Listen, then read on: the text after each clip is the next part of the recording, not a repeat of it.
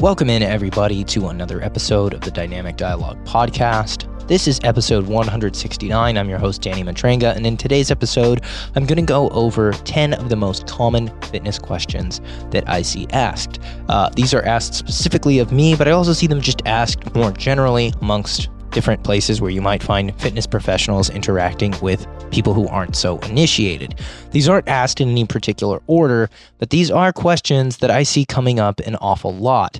So much so that I started compiling a list. And depending on where you're at in your fitness journey, some of this stuff might feel a little bit obvious, but we're going to break it down in a way that I think is really exciting and educational. So we'll unpack each and every question so that you can get the most out of it no matter where you're at.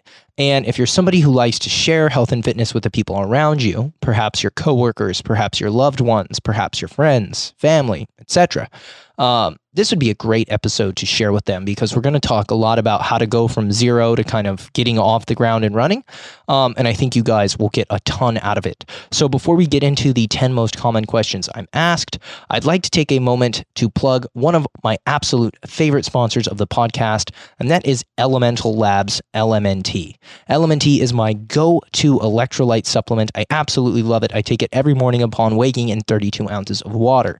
I do this because the general recommendations for sodium intake for non athletes are quite small less than 2.5 grams per day. But for people who are athletic, those numbers are quite high. But there still seems to be some conventional understanding that sodium is worse for you than it is. And once I started supplementing with electrolytes that include sodium and potassium and magnesium, I noticed I got substantially better pumps in the gym. I was able to train better. I started feeling the cognitive effects of kind of being hydrated more rapidly. Oftentimes, I wake up with a headache, feeling dehydrated, and I go straight to coffee and get more dehydrated. So, taking time in the morning to get these electrolytes in, drinking them in the sauna, drinking them when I'm playing golf, drinking them when I'm training has really made a huge difference. And their founder, Robb Wolf, who was just on the Joe Rogan experience last week, he had a very interesting episode on food, nutrition that I actually found to be quite enjoyable. Regardless of what you think of Rogan, he's definitely somebody who has had a unique mix of nutritional authorities on the podcast. And I thought Rob presented some pretty amazing stuff. But this is an awesome, awesome product. I love it. I take it every morning and I want to share it with you for actually just free. All you have to do is pay shipping. Go to drinklmnt.com slash coach Danny and check out just covering shipping and they'll send you all eight of their top flavors. My favorite are the raspberry and the citrus salt. So getting into it, guys, the 10 most commonly asked fitness questions, these tend to come from novices. Let's go ahead and start off with number 10, which is if I want to get in shape, do I need to work out every day? Um, people tend to ask this, I think, in large part due to confirmation bias. They think that people who are very fit work out every day um, in order to kind of soften the blow that, hey, like you don't actually really need to do a whole heck of a lot to stay in modestly good shape. Uh, I'll obviously unpack this, but many people think like, hey, you know, the person who I know who's in really good shape, they they work out every day, and that's just not me. They have these self kind of limiting beliefs. So I, I, do think that many people are aware that you don't have to train every single day, but some people really believe that the, the difference between where they're at and where they would like to be is committing every single day to hard exercise and never missing a day. And I find that that's really unsustainable. In fact, most of the clients that we work with through my coaching company, Core Coaching Method, train somewhere between three to five days a week. Even those of our, uh, even those clients of ours who are perhaps the most athletic in that they're either competing for something, they're training really hard for something, uh, or even if they're just general population looking to get in better shape, their training frequency usually lands between that three to five day a week mark. I think that's the sweet spot. Certainly not seven days a week, unless of course your workouts are short short, concise, and that's just what works for you. But for most people, and I, I told you guys we'd unpack this, so I think we really should because there's a lot here. For most people, how many times you go to the gym is going to be contingent on your schedule. But if you're totally new, you can get away with two to three times a week of 30 to 60 minute workouts where you focus mostly on incorporating compound lifts. Um, those would be lifts that use multiple joints and multiple muscles, so they're more efficient. You can definitely use machines. You can use body weight. You can use free weights. You can really scale this. So it can be as simple as, you know, two days a week for 30 to 60 minutes using only machines and training only compound movements. Or it can be as advanced as, you know, six day a week push pull leg training that revolves mostly around, you know, high level barbell execution work with like squats, bench press, you know, all these technically challenging movements and a lot of assistance work and that isolation work. And your workouts can be longer, but almost never ever am I recommending seven days a week of training. If I ever do that, it's for my clients who I think are the most neurotic about their exercise. They might have a borderline exercise addiction, which is definitely a thing. And I'm just trying to oblige that. And I will oftentimes give them at least one or two days a week where they're not really loading the tissue too much. This might be an opportunity to work on cardio. This might be an opportunity to work on mobility. But you absolutely do not need to work out every day to get in shape. Moving on to question number two. This is also very common, and it's how long should I work out for? And I know for a lot of you guys you're like, I don't know, like I can work out for a pretty long time. I actually do have an answer for this, how long I like most clients' workouts to be. And it tends to be somewhere between 45 and 90 minutes. There's nothing wrong with like a 15, 20, 30 minute workout. If that's all you have time for, it's substantially better than nothing.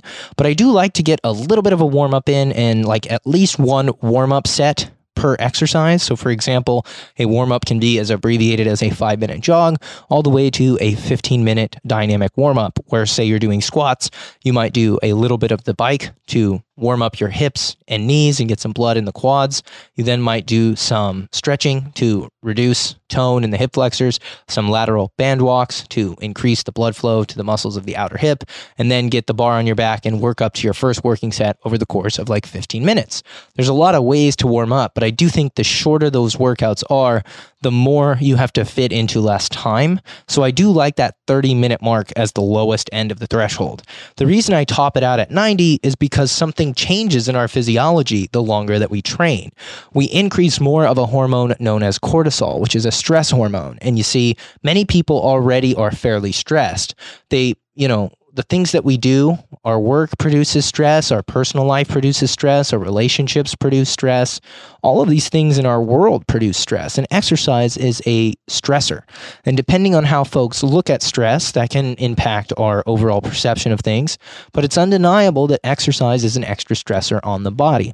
And so, if you're already insanely stressed, which I find a lot of people are, an effective and efficient workout that doesn't sacrifice output uh, that is less than 90 minutes is almost always better not just from an efficiency standpoint, but a stress management standpoint, than a two or three hour marathon session where you're going through the motions and just pulling yourself across the finish line. I found that after that 90 minute threshold, most people's ability for high output training tends to decrease. And if you're in intelligent in how you put your workouts together and you leverage compound lifts and intelligent program design, or you have a coach who's putting these things together for you so that all you really need to do is show up. For almost every conceivable fitness, performance, fat loss client, I think you can get the work done in under 90 minutes or pushing right up against that 90 minute threshold for people who are competing at the highest level of sport, for people who have additional uh, recovery capabilities due to things like anabolic and androgenic steroids. Obviously, this is a different story, but for the average person, you're looking to probably work out somewhere between 30 and 90 minutes per session. Okay, number eight, this is a physiological question. And it's a good question. It pops up a lot. And it's can I build muscle and lose fat at the same time? And so this has been around for a long time this concept of body recomposition or changing the way in which the body looks while by gaining muscle while losing fat.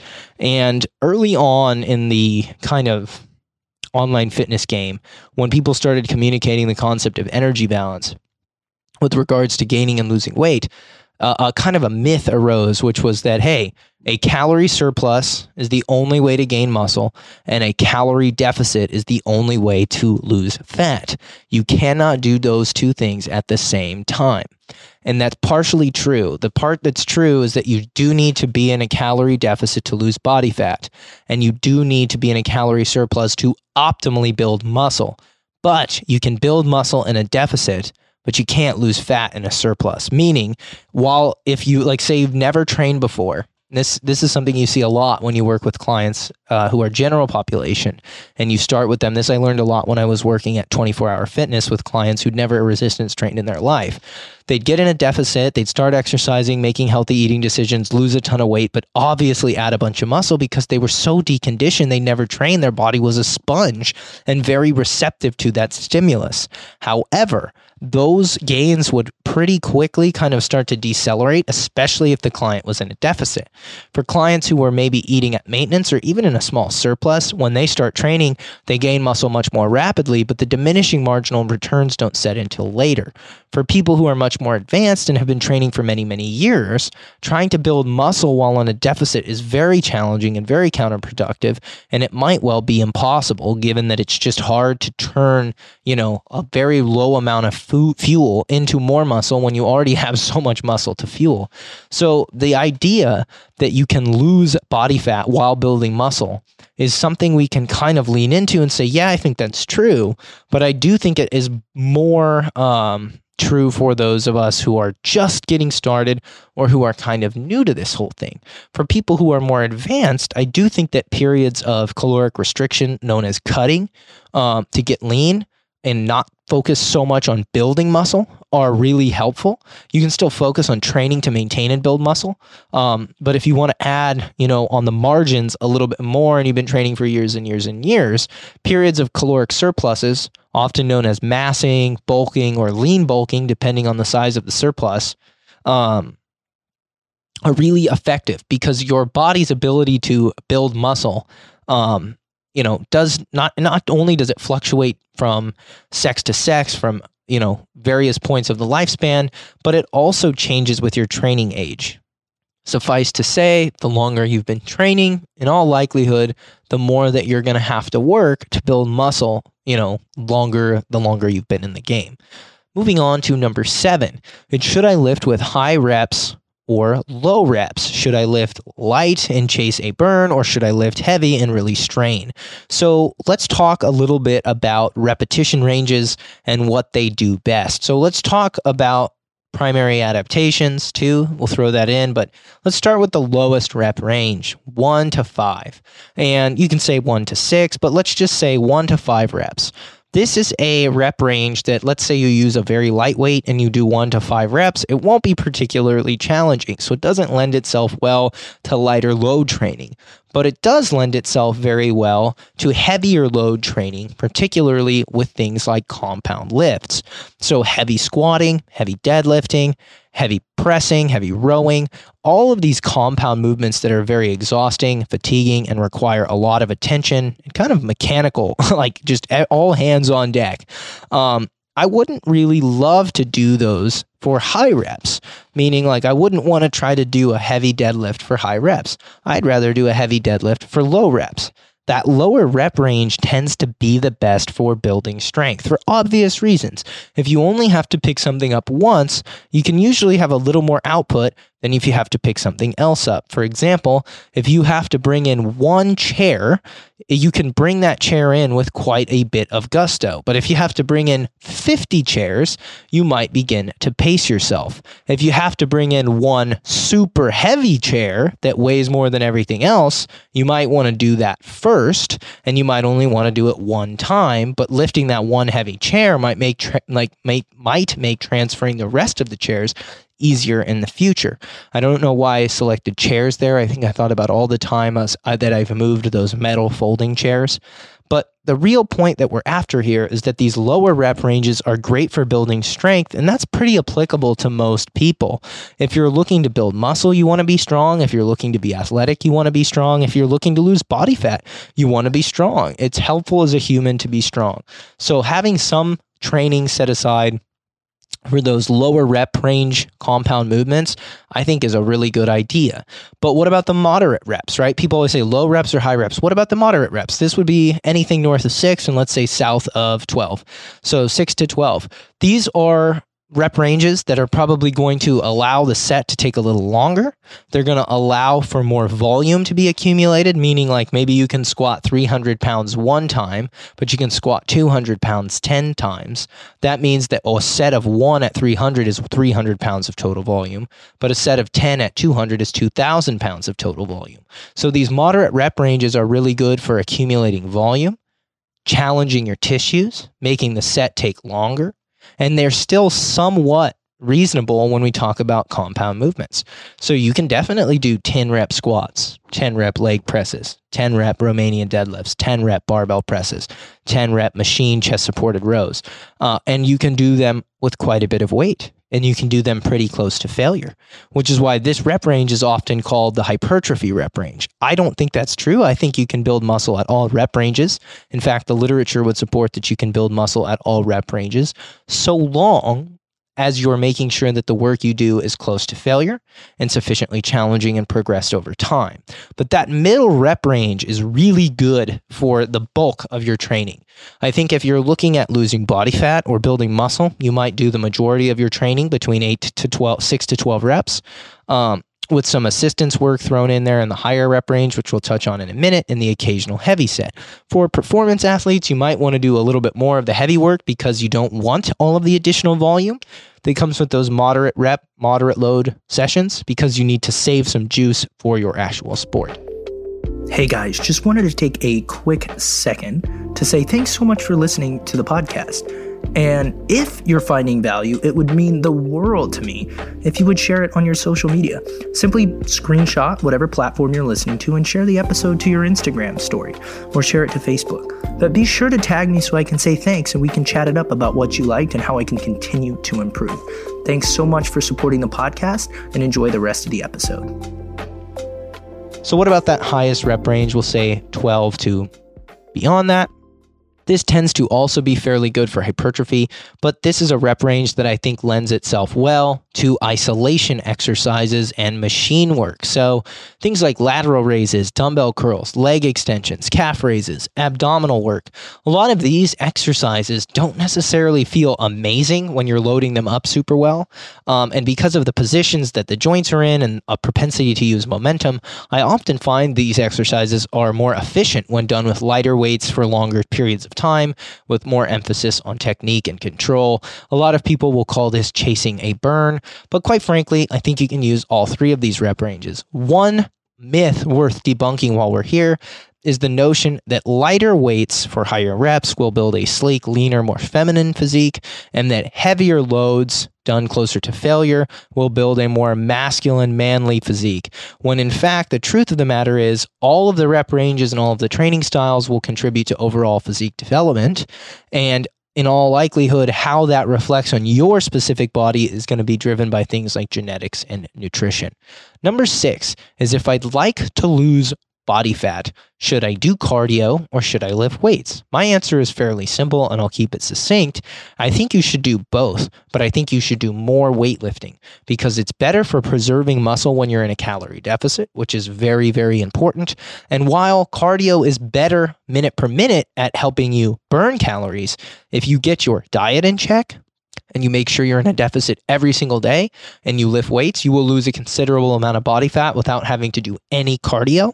And adding a little cardio on top will speed things along. So that's how I like to do it. For most clients, I'm recommending they get between somewhere around 60 to 90% of their total exercising time with weights, with 40 to 10% shifting towards cardio based on goals and personal preference. For people who generally just want to lose body fat, um, I think somewhere around 70 30 might be good, meaning if you have 100 minutes a week to work out, maybe you do three or well, let's do 200 minutes. Maybe you do 60 minutes of cardio, so 20 minutes of cardio on your non training days. That would leave you with 145 or 140 minutes, so somewhere around 345 minute resistance training workouts. So 45 minute lift, 20 minute cardio, 45 minute lift, 20 minute cardio, alternating, taking a day off here and there would be a really good split for general population fat loss and what I would consider health. You know, that's going to give you time to build anaerobic strength, help prevent joint pain, help prevent bone loss, help prevent age related sarcopenia. And then the cardio is going to be good for protecting your heart, your cardiovascular system, of course, your uh, lungs. All of these different things are going to be improved pretty substantially by doing just a little bit of cardio. Moving on to question number five is Should I stretch before I work out? This is a very common question, or should I stretch before or after? I would recommend stretching after if you're going to be using static stretches. These are exercises designed to extend the length of the tissue, meaning, like, okay, my hamstrings are tight. I'm going to bend over and touch my toes for a minute. That's going to lengthen the hamstrings. I would position that at the end of the workout because stretching a tissue that you're about to load isn't always the best for power output and it could even lead to injury increase or increase the risk of injury. So for pre-workout stuff, I'd recommend a little bit of aerobic work to get your heart pumping and the quote unquote blood flowing, but really what we're after is elevating the temperature of your body because your muscles will contract better at warmer temperatures. 98.6 isn't optimal for muscle contraction, so something to get warmed up there. And then some stuff specific to what you're going to do. So if you're going to be training a lot of the upper body, probably want to get the shoulders moving, probably want to do some like maybe some face pulls, maybe some T flies on the TRX, maybe some internal external rotation work. If we're going to be doing legs and squatting, maybe we want to get the ankles and the hips mobile. If we're going to be doing hinging, maybe we want to get the core engaged and we want to get the hip flexors to chill, right? So a little more specific with the warm ups, a little bit more than stretching. You can throw some foam rolling in there too. And then on the back end, I don't hate the idea of some static stretching. So before workout, not my favorite. After workout, probably the best place for it. Okay, number four, how long does it take to see results? I find for most people, it takes somewhere between six to eight weeks before they're able to visualize results, feel results, and feel like they're in a rhythm things are always happening under the hood when you're talking about muscle gain, performance enhancement, and fat loss that you're not seeing.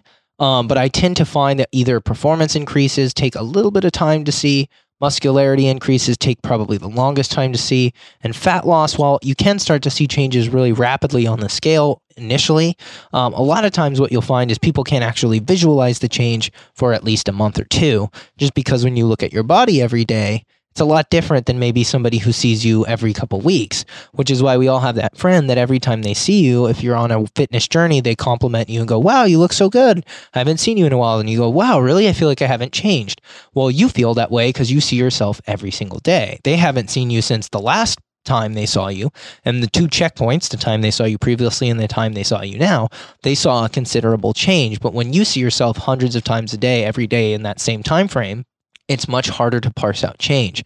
But I would say give yourself at least a month to begin to see results.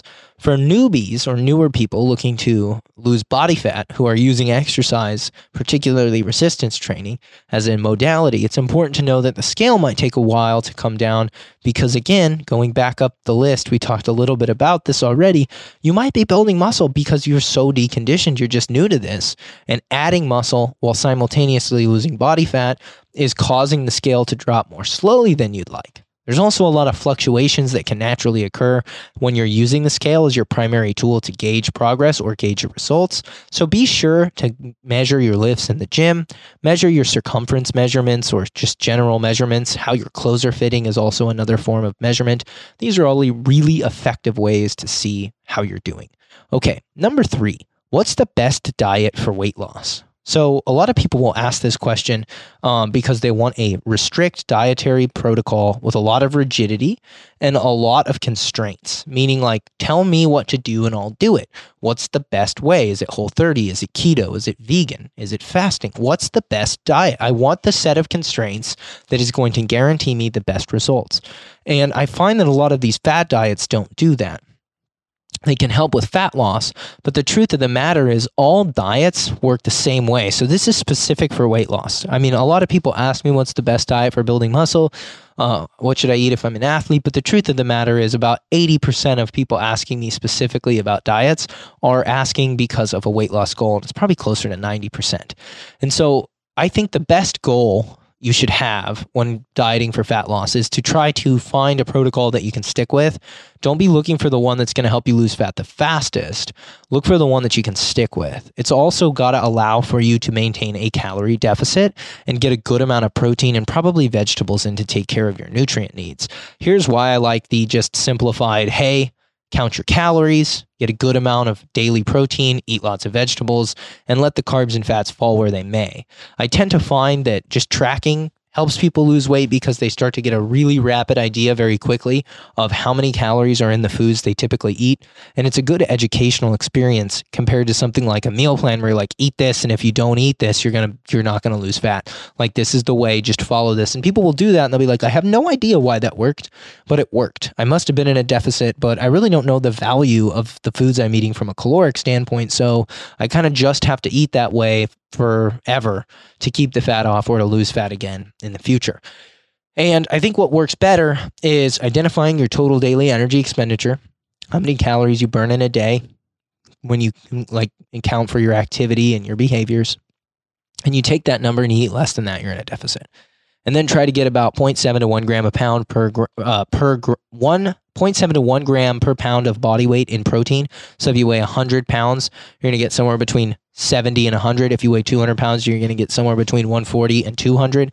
If you're heavier and have more weight to lose, you can use one pa- one gram per pound of your goal weight or one gram per pound of lean body mass. There's lots of ways to do that, but focusing on being in a calorie deficit and getting protein is going to help you maintain muscle and stay full. And one of the main reasons people quit their diets is because they can't stay full. There's just too much restriction. Another way you can make that easier is by increasing your intake of fruits and vegetables. This is a really good way to increase your fiber, your exposure to different micronutrients and polyphenols. It's also an awesome, awesome way to stay nourished if calories are at a premium because, as you probably know, plants are particularly high in a lot of different nutrients. Moving on to the second to last question. This is Should I use free weights or machines? And this is a binary question, as if to say, like, you can only choose one. And the fact of the matter is, you should probably use both in your training. Free weights and machines are both really, really good for different things and for different situations. And so you might not know exactly when to use a free weight and when to use a machine. But for most people, I tend to find that free weight compound movements are really good. Things like squats, lunges, rows, presses.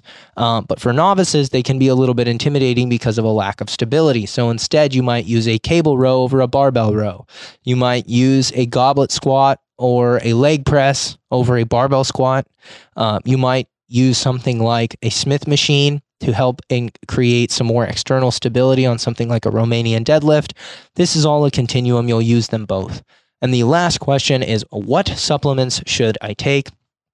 And I wanted to provide a very general recommendation that would apply to almost all populations. And the supplements that I think everybody could benefit from taking, I'll keep it very simple and I'll just name three. The first is an omega 3 supplement. These are the fatty acids that help our omega 3 and omega 6 ratios line up in a way that's effective or, or healthy for us, I should say, in that if you have too many omega 6s and not enough omega 3s can cause some issues and these omega 3 fats tend to be pretty good for a lot of different things. They're often found in fish oil so you'll often heard uh, hear these products referred to as fish oil, but really what we're after is the omega 3 fatty acid. The next supplement I recommend is creatine, which is typically thought of as a sports performance supplement, but it's really, really beneficial for a lot more than that. It's good for your brain, it's good for cholesterol, it's good for blood sugar, and it's phenomenal for helping with strength and recovery. And even if your goals aren't necessarily to get as big and strong as possible, if you're exercising, I think it's worth taking. The last supplement I recommend for almost everybody to keep on hand is a protein powder, particularly a whey protein powder or a protein powder from two different kinds of plants, ideally something like pea and brown rice. You want multiple plants so you get the different amino acids, but that will help you hit those protein targets I mentioned earlier. All right, guys, there you have it. Those are some of the simplest answers I could give you to 10 of the questions I am asked most often. I want to thank you for tuning in to today's episode and encourage you to hit that subscribe button if you have not. And if you are a subscriber and you haven't left yet left me a five star rating and review on either iTunes or Spotify, doing that would make a huge difference for me and it would be greatly appreciated. Thanks so much for tuning in, and I'll catch you on the next one.